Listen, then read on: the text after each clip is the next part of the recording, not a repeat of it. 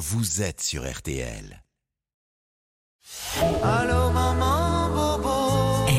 RTL. Allô maman bobo. Ça va beaucoup mieux avec Michel Simès.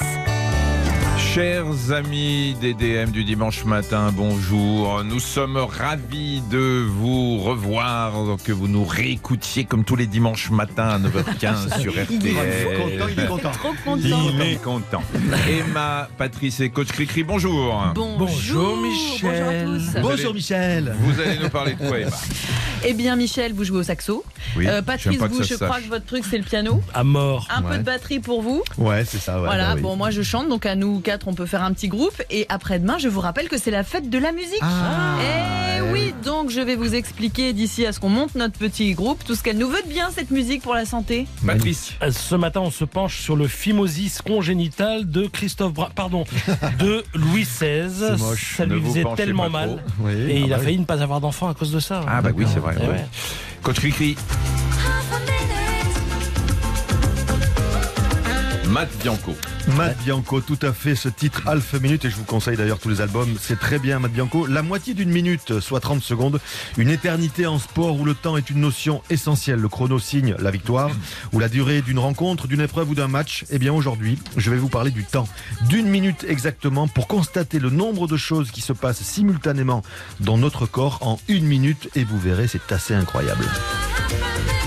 Michel Simès sur RTL. Ça va beaucoup mieux. Nous sommes aujourd'hui euh, euh, le dimanche de la fête des pères. J'espère que vous bonne n'avez fête, pas les oublié, papounet. Ouais, euh, on est trois là. ouais, de fêter euh, Et la tous les fête autres. Bien à sûr. votre Et papa. quatre avec Pascal. Ouais. Et, euh, et avec tes papas. Pascal choisit notre réalisateur. Alors je vous ai dit euh, au début de cette émission, euh, bonjour chers amis DDM du dimanche matin. J'aurais dû vous dire chers amis DA DDM de l'avant-dernier dimanche matin. Ah. Et oui, c'est avec beaucoup d'émotion que je vous annonce que dimanche prochain, ce sera la dernière de Ça va beaucoup mieux. Ça va beaucoup mieux, ça a été très bien même pendant euh, quatre ans et nous sommes persuadés que ça ira toujours mieux après notre départ, mais de tout cela nous reparlerons la semaine prochaine.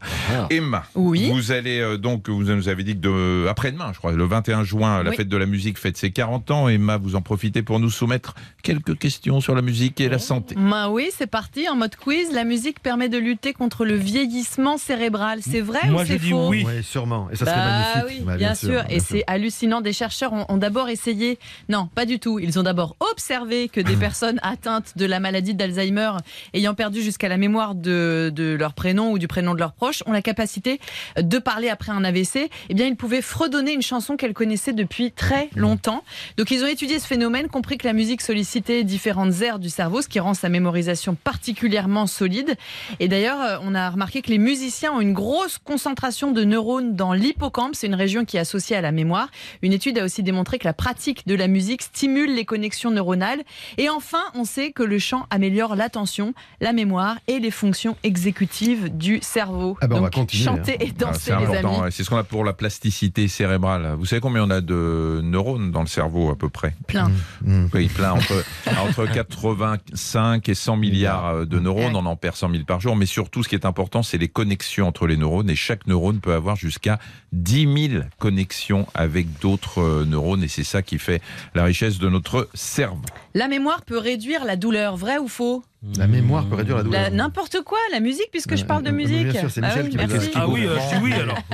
La musique Oui, oui, oui, oui, oui, La réponse est oui. Oui, oui, oui, oui, oui. Dans les études menées sur le sujet, c'était pas un morceau qui passait par hasard à la radio, mais une boucle de son à une rythmique bien précise, d'abord de plus en plus lente, puis qui accélère de nouveau. Et en effet, des patients atteints de lombalgie, de fibromyalgie et d'autres maladies inflammatoires ont ressenti une très sérieuse baisse de la douleur. Il faut aussi dire que la musique, c'est du plaisir et qu'en ce sens, elle permet de sécréter des endorphines. Vous savez, c'est ces hormones antidouleurs naturelles. C'est la morphine naturelle. D'ailleurs, qui a dit la chose superbe à propos de la musique, c'est que lorsqu'elle vous touche, vous ne ressentez plus la douleur. Ça doit être un Mmh, musicien. mmh. Est-ce Un musicien classique, genre Beethoven, euh, Brahms. vous euh, chauffez, on va écouter un petit indice pour voir. Ah ouais, d'accord. C'est. Bobby. Ouais, Enfin, il n'y a pas que ça qui rédigeait Ouais, sa douleur, hein, Bob. Marley. hein. D'accord. Ouais, mais c'est c'est ça qu'il a dit en tout cas. Donc Bob Marley, voilà, bien joué, un star du reggae. euh, qui nous a régalé de ses morceaux et qui nous a quittés il y a 41 ans suite à un cancer généralisé. Allez, encore quelques petites questions santé. Vous voyez ce que c'est le didgeridoo Oui. Qu'est-ce que Ah, C'est ça la- m'énerve. La guimbarde. Non, non, c'est l'instrument avant aborigène euh, qui est fait dans des, dans des bois creux là. Ouais, et donc, euh, il s'agit- guimbarde aborigène. Oui. Ah, ouais. ah oui, pardon. C'est- Non, c'est une espèce Alors, de grosse euh, flûte. d'après vous, oui C'est une grosse flûte, hein, c'est Ouais, ça, en bois ouais. creuse, là, ouais, tout Mm. à fait. Ouais, ouais. Est-ce que sa pratique peut permettre de lutter contre les ronflements et les apnées du sommeil? Alors je pense que oui, parce Ouais. que les ronds. Non La Il vibration. est trop fort Ouais. Non, non, non, mais je, je connaissais pas, mais euh, l'explication pourrait venir du fait que ça doit obliger. En fait, le ronflement, il vient notamment d'une d'une sorte de mollesse du voile du palais, euh, la petite la petite luette là qui est dans le fond de la gorge, et que cet instrument doit muscler tout ça, et que plus on est musclé de la luette, moins on ronfle. Comment vous Eh dites Musclé de la luette. Ah, c'est magnifique. moralité, musclons-nous la luette. c'est vrai. C'est vrai, c'est la conclusion d'une étude consacrée au sujet publiée dans le British Medical Journal. Des bienfaits apparemment liés en effet à l'entraînement musculaire des voies aériennes supérieures et de la langue, et donc probablement de la luette. ben oui. Ah bah. Christophe, Encore un peu ou pas? Christophe, on va, on va se muscler la luette. Ouais, c'est- pas gagné cette affaire. Allez-y, Emma, allez-y. Pour lutter contre l'anxiété et le stress, le didgeridoo et plus généralement la musique, ça marche ou ça marche Bien pas? Ah sûr. oui, bien sûr, Oui, oui. évidemment. Bah, peut-être, oui. que, ça dépend de, de la- du caractère de la musique. Quelle- de quelle musique parle-t-on? En fait, c'est mauvais pour rien la musique. hein. Oui, C'est bon ça, pour c'est qu'en ça. fait, c'est pas un vrai bien. ou faux, c'est un vrai. C'est vrai. c'est vrai, ou vrai? Tout est vrai. Des, extraits ont montré que la musique de type relaxante, voilà, détendez-vous, vous écoutez RTL et ça va beaucoup mieux. Permettez de lutter contre le stress. La rupture de ton. Euh, Emma, elle a un- moi je pense qu'Emma, elle a un autre job. J'étais sur le point de tomber amoureux d'Emma et puis là. je- Une étude consacrée à l'anxiété préopératoire, donc le stress de la personne qui doit passer sur la table d'opération. Euh, on s'est rendu compte dans cette étude que ça a permis de limiter le recours à des médicaments anxiolytiques qu'on utilise habituellement. Donc Mais il oui, vous oui, arrive, oui, ça il vous arrive jamais. Moi, quand je suis euh, un peu speed, parce que j'ai plein de trucs à faire dans la journée, il m'arrive d'écouter euh, de la musique classique pendant quelques Ah minutes. oui, bien sûr. Euh, et je choisis un peu les morceaux pour pas que ce soit de la grosse symphonie. Mmh. Mais euh, voilà, et ça calme énormément. Ça ralentit le rythme cardiaque. Justement, musique classique, c'est qui ça? Patrice. J'allais dire, c'est Euh, peut-être ça, Patrice. ça- ça ressemble à du Mozart. c'est Oh gay. là là, pff, ils sont tellement forts et en santé et en musique classique, c'est épatant. D'après vous, est-ce que Mozart est capable de lutter contre l'hypertension artérielle? Moi, je vais dire vrai, que vrai, vrai, Bah parce que eh tout bah ce que oui. vous dites est vrai. Ouais. du moins chez le rat, en tout cas. Euh, sur eux, c'est sûr que ça marche. Des, des neuroscientifiques ont planché, ont pu constater que par différents mécanismes, la musique produisait une hausse de la production de dopamine, Bien qui elle-même réduit la pression artérielle. Donc cette euh, info, elle nous dit surtout que les rats sont sensibles à la musique. Et moi, Mais je nous, trouve on que sait ça pas c'est encore. intéressant. Mais, mais je pense que ça dépend un peu aussi du tempo. Parce que quand c'est très rapide, euh, ça doit moins jouer sur, euh, sur la relaxation et donc sur la tension artérielle. D'ailleurs- l'étude a été menée avec un autre morceau de. Voilà, c'est ce que je voulais Mozart. vous entendre Ouais, dire. Tout à la fait. particularité Je de Mozart, là, surtout, c'est que c'est gay. C'est Ouais. gay. Oui, c'est vrai. Il y a Et quelque- j'en ai une petite dernière. chose. Oui, vas-y alors. Euh, vous connaissez le proverbe selon lequel la musique adoucit les mœurs, c'est vrai ou c'est faux? Bah sûrement. Après, après tout ce qu'on vient Enfin, de va- dire, il manquerait plus que ça qu'on se bagarre. On est content de la musique. Avec Wagner, peut-être pas, mais. Quoique au bal du samedi soir dans les villages, quelquefois ça se bagarre un peu. Non, non, mais on va dire que c'est vrai, Ouais. tant au volant où des travaux ont montré que la musique avait un impact sur l'humeur du conducteur et donc par répercussion sur sa conduite automobile, qu'en matière de santé mentale, qu'on chante, qu'on joue, qu'on écoute de la musique, elle améliore la qualité de vie, le bien-être. Donc en effet, vous l'aviez constaté dans mon quiz, il y avait que des réponses vraies, Ouais. tout est vrai. Il semble que la musique ne peut pas faire de mal, sauf aux oreilles. Donc si vous sortez après-demain soir, prenez des petits bouchons d'oreilles. Je suis obligée de vous le dire. Mm. Dans une émission santé, on est obligé de le dire. Mais sinon, éclatez-vous, chantez, dansez, riez. C'est ce qu'il y a de meilleur pour la santé. Ça adoucit les mœurs, sauf pour Woody Allen qui disait qu'à chaque fois qu'il entendait du Wagner, il avait envie d'envahir la, la Pologne. Pologne. hein. Donc euh, c'est pas toujours euh, le cas. On a un petit peu de temps, mon cher euh, Pascal, pour une euh, brève euh, qui. J'y Non. vais? Allez-y, Patrice, privilège de l'âge. Bah, c'est bientôt les vacances. On va batifoler dans l'eau de la mer ou l'eau de la piscine. Le problème, c'est quand l'eau finit dans le conduit externe de votre oreille, Aïe, aïe, aïe, aïe. où les bactéries et les champignons prolifèrent. Le risque, c'est donc l'otite du baigneur. Alors, si vous avez un doute sur le diagnostic, vous tirez délicatement le pavillon de l'oreille vers le haut Si ça fait mal, eh bien c'est que vous avez l'otite du baigneur. Et alors là, euh, vacances un peu gâchées. Donc, qu'est-ce qu'on fait? On se baigne avec des bouchons si on est sensible. Ah oui. Ouais, ou sinon, alors c'est en général une otite qui survient surtout dans les piscines euh, des hôtels, si euh, des, petits, euh, des petites bactéries ou des champignons se- s'y promènent.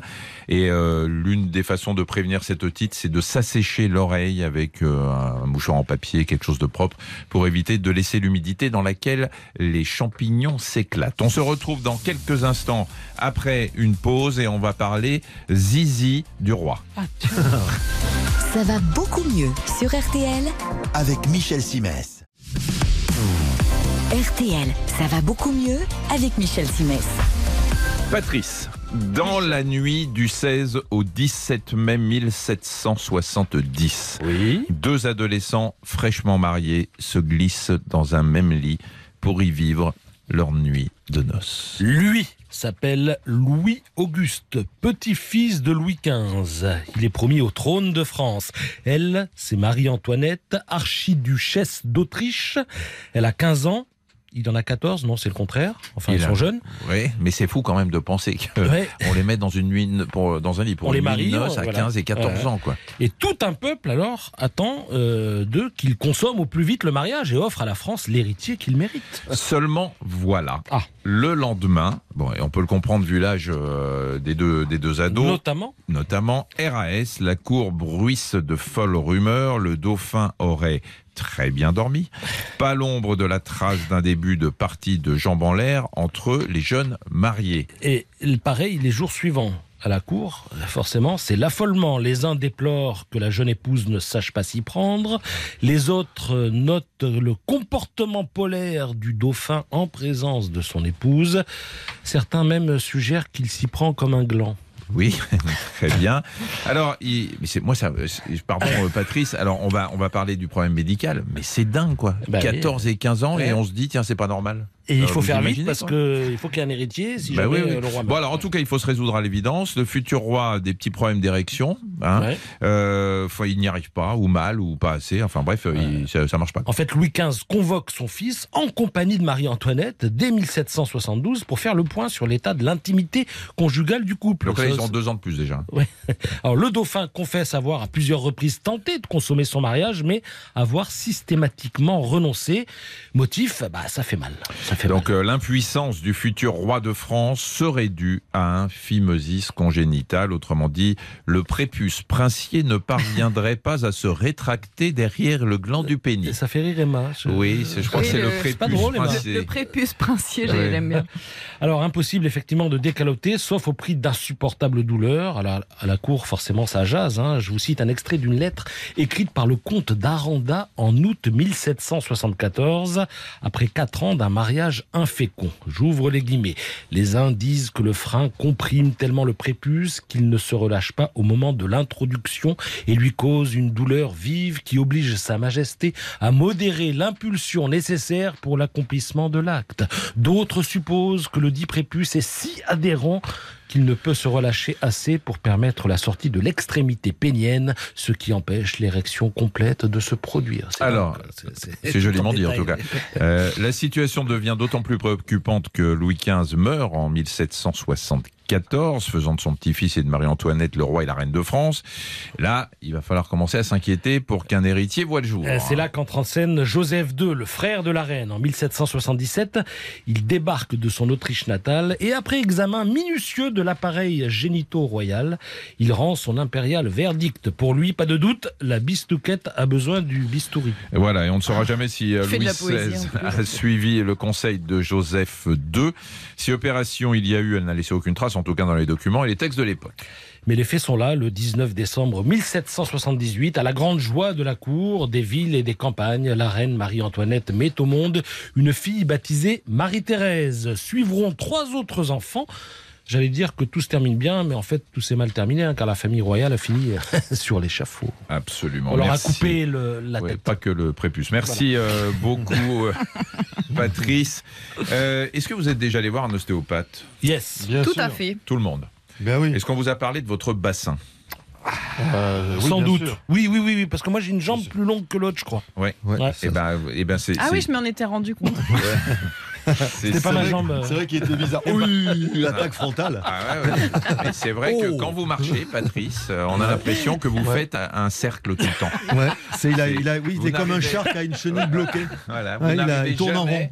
Aller tout droit. oui, C'est- pour ça que je tourne en rond depuis que je suis né. en fait. Voilà. Alors, on va en parler avec un ostéopathe, euh, Nicolas Bounine. Bonjour. Bonjour. Euh, vous êtes euh, kiné, euh, ostéopathe et euh, on, on rit un petit peu sur cette histoire de, de bassin, mais c'est pas si risible que ça parce que le bassin est au centre de notre équilibre et d'ailleurs votre livre Trouver l'équilibre du corps aux éditions Dauphin parle beaucoup, voire essentiellement du bassin. C'est vraiment la pierre angulaire de l'équilibre du corps? Absolument. C'est d'abord la pièce principale, comme vous venez de l'évoquer. Le corps est un véhicule humain. Ça s'analyse d'abord dans la statique assis, puisque le bassin est notre châssis. Donc, pour nous permettre de bien marcher et de bien courir, eh il faut avoir un bassin rigoureusement dans l'équilibre. Et votre collaborateur, ce, ce cher Patrice, euh, qui croit avoir une jambe courte, euh, moi, une jambe courte a toujours une histoire. Donc, s'il a eu une fracture, une polio, euh, s'il a eu un événement fâcheux qui peut lui donner une jambe courte, d'accord. Sinon, c'est toujours un problème de bassin. Et ça se mesure euh, par la palpation en position assise et en position debout avec vraiment des mesures très précises. Justement, Patrice Le Bancal veut, a une question à vous poser. Non, mais justement, face à ça, euh, la méthode, c'est quoi? C'est de toucher, de redresser le bassin, ou alors, euh, si on estime, tort ou à raison, avoir une jambe plus courte que l'autre, utiliser des semelles euh, différentes? Alors, comme je viens de vous dire, une, euh, enfin, moi, sur 100 000 consultations, je n'ai eu que 20 cas de vraies jambes courtes. Ouais. Donc, euh, c'est très peu. Donc c'est vraiment un déséquilibre du bassin qui fait qu'on a une jambe qui, Voilà. euh, Ouais. qui touche pas terre. quoi. Voilà. Et, et si vous voulez, je me, je me réfère surtout à mon livre d'anatomie de chez Malouane de 2011. L'anneau pelvien osseux ou le bassin a euh, une stabilité pour la répartition du poids du tronc sur les membres. Cette stabilité, c'est noir sur blanc que le prérequis euh, important, c'est d'abord la stabilité du bassin pour donner au corps euh, sa bonne position en position assise, bien sûr, et en position debout pour tous les actes que nous allons lui faire vivre. Alors justement, les actes, euh, on en fait beaucoup dans le sport, euh, Christophe. Oui, est-ce que ça veut dire que finalement tout le monde, à un moment donné, est déséquilibré de son bassin? Oui, parce que si vous voulez, dans mon expérience, je, je peux voir déjà des déséquilibres de naissance que vous voyez en, en orthopédie infantile, c'est le- la luxation congénitale. Un enfant qui a un pied beau a aussi un problème de bassin. Et puis dans tous les, les âges, après, vous retrouvez aussi bien la maladie de Sever, vous trouvez dans la l'attitude scoliotique, la scoliose, et déjà les douleurs qui arrivent à l'adolescence, vous retrouvez toujours des désordres de bassin euh, qui font de 1 cm jusqu'à 3 cm. C'est c'est tout à fait euh, euh, important parce que euh, ça nous fait boiter en fait. Et, si vous boitez toute votre vie, bah, vous avez mal au bout d'un moment. Alors que si vous avez euh, deux pas identiques, deux fouilles identiques, bah, le corps il se détruit beaucoup moins. J'ai la chance d'avoir, donc vous parliez du sport, d'avoir dans mes patients des sportifs de haut niveau, et c'est vrai que ça leur permet de mieux performer, de ne plus ou de moins se blesser, et de récupérer beaucoup plus vite quand ils se blessent, parce que justement le bassin euh, entretient euh, des tensions au niveau des tissus mous que sont les muscles, les ligaments, des tensions justes. Euh, voilà, ça, ça permet de, de limiter les douleurs, voire de les éliminer. Alors justement, une sportive de bas niveau a une question, Emma. Ah oui, je crois que c'est moi.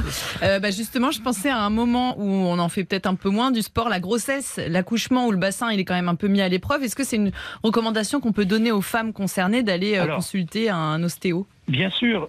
Moi, À si ce vous voulez, moment-là. de toute façon, je pense qu'à 20 ans, euh, tout le monde devrait être vu euh, au niveau du bassin, parce que je pense que 20 ans sans avoir été vu, on n'arrive pas à équilibrer à 20 ans. Donc après, les grossesses se passent bien sûr après, après cet âge-là en général. Eh bien, euh, tout corps devrait être préparé, et j'ai formé d'ailleurs des sages-femmes qui ont vu la différence dans leur exercice en, en préparant les femmes à l'accouchement, en les suivant lors de l'accouchement, qui est bien meilleur, puisque si le cadre osseux est- est juste, eh bien, vous avez une sortie de l'enfant qui se fait mieux. La femme enceinte, en plus, est très cambrée. On, incrimine beaucoup la cambrure et, moi, toutes les femmes enceintes que je soigne permettent de vivre leur cambrure au mieux et, et donc d'a- d'accoucher dans les meilleures conditions. Très bien, merci beaucoup euh, Nicolas Bounine. Je rappelle alors Trouver l'équilibre du corps, euh, un livre aux éditions Dauphin qui s'adresse au grand public, mais aussi et peut-être surtout aux professionnels euh, de santé qui s'intéressent à votre méthode et au euh, bassin. Merci pour ces explications. Merci. On se retrouve dans quelques instants pour la partie 3, la Ah. partie Je, Je- voilà, on va s'amuser. Ça va beaucoup mieux sur RTL. Avec Michel Simès. Ça va beaucoup mieux sur RTL avec Michel Simès. Et c'est la partie 3. Je vous rappelle que nous sommes partenaires avec euh, le magazine Dr Good. mais L'excellent magazine. L'excellent, mais Bah oui. également avec son pendant Alimentation Saine. Le magazine C'est bon avec euh, à la une les lentilles euh, alliées de la ligne antifringale, lutte contre le diabète et le cholestérol, idéal pour manger moins de viande. Vous verrez pourquoi il faut manger euh, des lentilles bourrées de fibres, sans gluten, qui protègent la planète également et qui sont bonnes pour la ligne. Et vous aurez plein de recettes à partir de ces lentilles dans le magazine C'est bon. Nous allons jouer. Ah. Nous allons jouer aujourd'hui avec Maude. Bonjour. Bonjour. Maude, vous habitez la ville du Bois en Essonne 91 80. Ah, je, je joue à Patrice. et euh, vous êtes formatrice, Oui, c'est ça, en entreprise, tout à fait. c'est-à-dire dans quel domaine exactement vous formez? Eh ben, en fait, je forme des salariés plutôt à mieux se connaître, à travailler sur eux, à bien savoir prendre la parole, à travailler leur influence, leur impact, ce genre de choses-là. On, on est presque dans le médical. Ouais, C'est du coaching du coup, Ouais. une seule. ouais ça, ça tourne autour du coaching parfois, ouais. D'accord. Et dans, dans quel type d'entreprise, sans citer les marques? Des télécoms, Dans les télécoms, pour qu'ils apprennent à mieux se connaître et à mieux nous parler quand on les a au téléphone par exemple. Ouais, exactement. Ouais. Je sais pas si ça marche pas, vous voulez dire Euh, non, non, j'ai rien dit. Euh, j'ai dû tomber sur des gens que vous n'aviez pas formés. Euh, alors, vous connaissez le principe du jeu. On va vous donner une, une histoire médicale vraie. Euh, trois versions. Moi j'ai une question quand même. Qu'est-ce qui a gagné aujourd'hui? Qu'est-ce qui a gagné? Oui, mais je vais, la- je vais Ah. Ah non, non. Non, là, non, là, il a. Non, vous l'aviez Non, pas. non, Vous le bien dire sûr. Moi, je pense que, que Patrice devrait jouer parce qu'il trépigne à tous les coups. Et alors, je vais vous dire, euh, Maud, ce que vous allez gagner si vous gagnez. Vous Mhm. gagnez un séjour d'une semaine en pension complète pour deux adultes et deux enfants euh, chez Milléade Village, Club et Hôtel. C'est 34 destinations en France, en village, Wow. euh, club euh, ou en hôtel, avec des séjours tout compris, mer, montagne, campagne. Vous choisissez des clubs enfants, des buffets gourmands, des activités sportives. Il n'y a que Patrice qui sera pas là. Pour le reste, tout est compris. Alors, Vous écoutez donc euh, l'énigme. Vous aurez trois versions. Une seule est bonne. Euh, entre avril et juin 2021 à Londres, 12 personnes sont mortes ou ont été grièvement blessées dans le métro et 23 dans les bus. Ces chiffres témoignent d'une augmentation significative des victimes par rapport à d'autres périodes. Sommé par la presse de réagir, le directeur général du métro londonien a livré une explication étonnante. Version Emma. Alors, ma chère Maude, ce directeur général a reproché au gouvernement de ne pas avoir mis en place une sorte de confinement plus progressif en autorisant tout En le monde à sortir. Sortie de confinement. Vous avez dit une sorte de confinement. C'est très important d'être précis. Ah oui.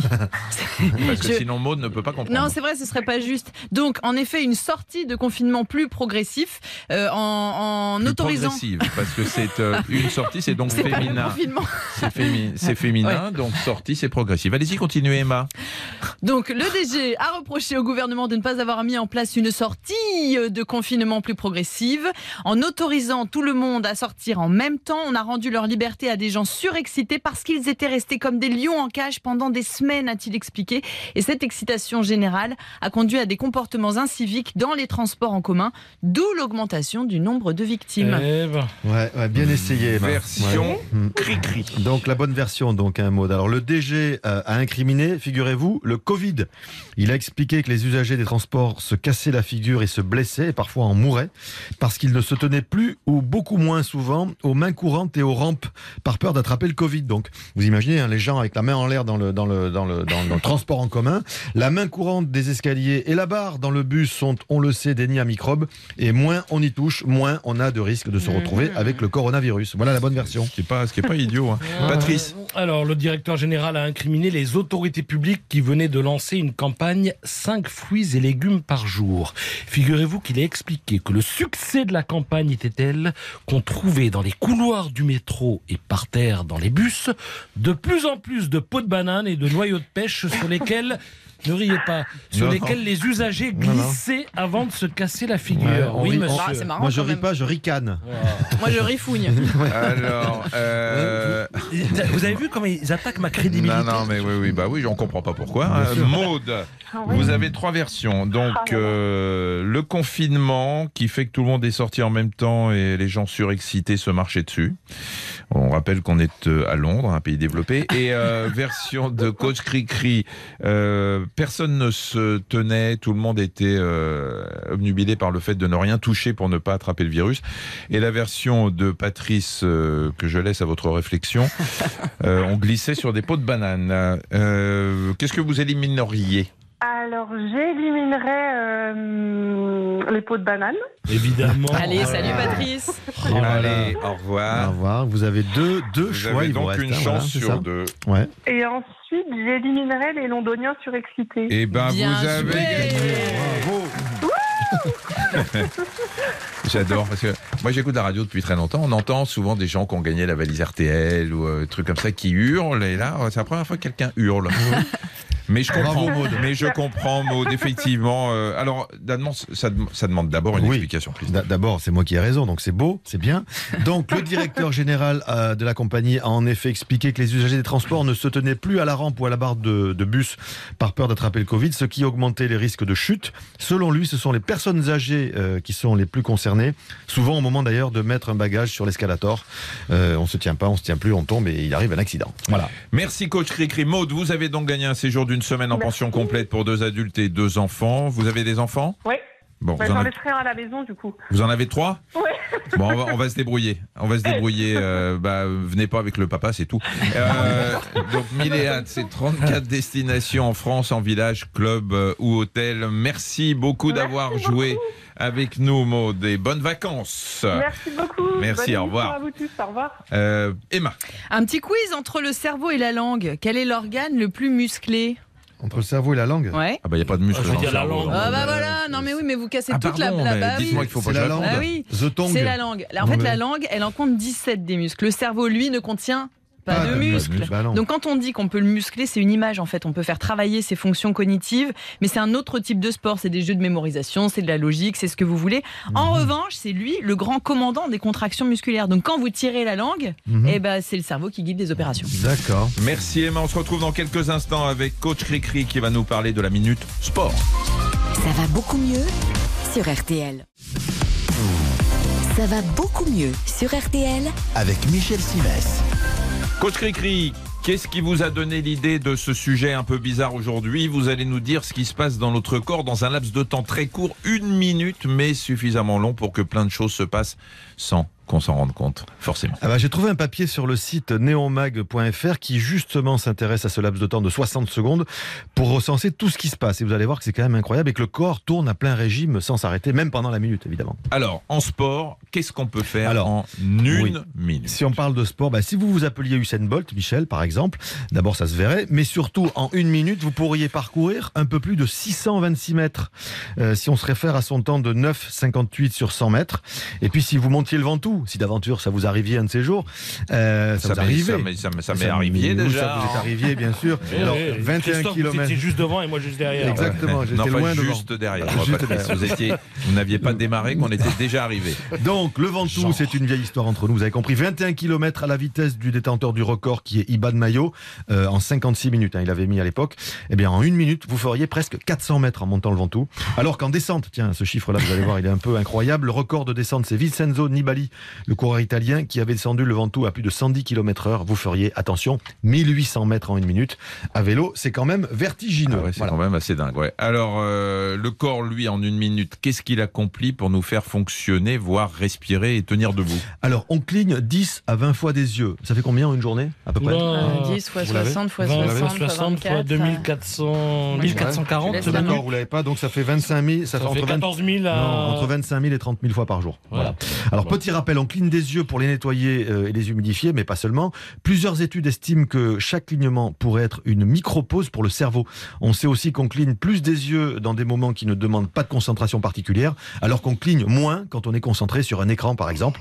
Euh, notre cœur, pendant cette minute, je passe au cœur après les yeux, euh, bat en moyenne 70 fois. Alors, c'est une moyenne, évidemment, sachant que les sportifs entraînés peuvent être euh, environ à 40 ou 50 pulsations Et par même, minute. mais- même moins. Même moins. ouais. Ouais, ouais, bah, je, vais, je vais le dire. Hein. Vous vouliez Ouais, me couper la parole, non, non, mais- Michel. Hein Non, non, non, non. je- je- Sympa l'ambiance. Ah bah oui. Euh, et en fait, je voulais vous poser la question quel est un, un des sportifs qu'on connaît bien tous, Ah. euh, très bien même, je dirais, qui a, dont on a retenu un, un rythme cardiaque très bas au repos Euh, Il était à 24 ou 26 C'est pulsations. Indurain. Ah, moi j'aurais Non, dit c'est un l'apnéiste, Non, moi. c'est- le... non, non, non, c'est pas lycéen français, c'est Non. Martin Fourcade. Ah, Voilà, Il avait montré une capture d'écran de son cardiofréquence mètre, je crois que c'était en 2016 Ah, à peu c'est près. dingue. Je précise au repos, évidemment. Le cœur, puisqu'on y est, le cœur, en une minute, il pompe 5 litres et demi de sang. Euh, et en une minute aussi, notre sang parcourt la totalité de notre réseau sanguin dans le corps. Le réseau sanguin qui fait combien dans le corps humain à Euh, peu près des milliers. En kilomètres Ouais, en kilomètres. Ah, C'est Euh, le, le tour, le tour de la planète. Bah, de plus de deux fois, euh, 100 non. 000 km pour un adulte. Ensuite, dans la minute, et là je suis concerné, on perd 0,05 cheveux, mais on gagne entre 0,00016 mm et 0,004 mm de cheveux. Et il faut en avoir aussi. Et hein. il faut en avoir, Ah, c'est pas bien, c'est bien là le sujet. Vous savez combien on a de cheveux d'ailleurs en moyenne? À peu près 150 000. Sans, sans- non. Alors, mais Emma est pas mal. Alors, Emma est pas mal. nous, en tout cas. ouais. Nous. Je vais finir dépressif. Entre 100 et 150 000 euh, cheveux sur le crâne d'un être humain. On produit aussi pendant 7 minutes 0,7 millilitres de salive. Ah Et vous oui, savez ça- pourquoi on produit cette salive, hein, évidemment. Alors la salive, elle humidifie les aliments pour faciliter la digestion. Elle réduit même leur acidité pour protéger l'émail des dents. Et c'est aussi un super bouclier, la, la salive, pour toutes les bactéries qui peuvent Oui. rentrer dans la bouche. Surtout quand on s'embrasse. Et alors, non, mais c'est fascinant parce que si vous multipliez par le nombre de minutes, etc., on produit un litre et demi à deux litres, je crois, de salive par jour. Ouais, ouais, un truc ouais. comme ça. Ouais, c'est Ah, c'est un truc de énorme. fou, voilà. Euh, et donc, euh, et donc, Et- donc, et- et, donc, et donc, oui. et- oui, Emma alors- et Patrice, vous voulez dire Oui, quoi alors je voulais aussi dire que je, je- je viens de compter en une minute, on respire environ une vingtaine de fois par rapport à ce que vous avez dit tout à l'heure. Je me disais qu'on n'entendait pas trop et qu'on devrait compter. en fait. Hein, C'est entre 12 et 20 respirations par minute et on aspire dans la minute 8 litres, 8 litres d'air. Et- et Là, on a vu Ah là tout ce qui là. se passait Et dans, dans le la corps tête. et dans la tête. Ben, chez certains, comme Comme dirait Cavrivière, chez certains, pas grand-chose. Ça me fait penser à cette réplique magnifique de je ne sais plus quel grand acteur et professeur de théâtre qui avait répondu à un élève un peu faillot qui le barbait avec ses questions. L'élève avait demandé, cher maître, j'ai une idée. Et le prof avait répondu, elle doit bien se sentir seule. Voilà, donc pour en revenir à nos moutons, on a au moins, attention, 4,3 pensées différentes pendant la minute. On perd 70 neurones euh, et on, on, euh, le, le- c'est le travail de mémoire qui nous permet d'ailleurs aussi, hein. et de produire des neurones euh, et d'autant que euh, Ça se chaque passe dans l'hippocampe, information, en tout à fait, ça se passe dans c'est la neurogénèse donc, Voilà. et que chaque information euh, tra- euh, parcourt 7,2 km entre le moment où elle est émise et le moment où on, on pense à quelque chose, où on fait quelque chose, on l'a vu de main, comme Michel qui me dit qu'il faut que j'arrête ma chronique maintenant. voilà. Merci beaucoup Christophe, merci Patrice, merci Emma, merci chers auditeurs. Merci de votre fidélité. Je vous signale également un nouveau rendez-vous du lundi au vendredi. Vous retrouvez mes conseils santé dans le podcast Ça va beaucoup mieux, en plus du replay de cette émission.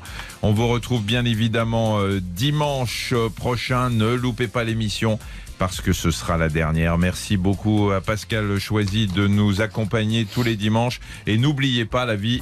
Mm,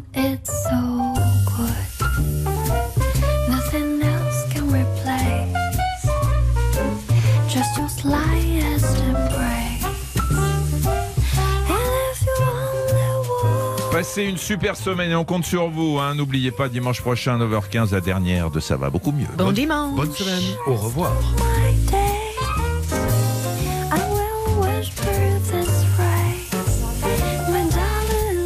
c'est bon. RTL, ça va beaucoup mieux avec Michel Simès.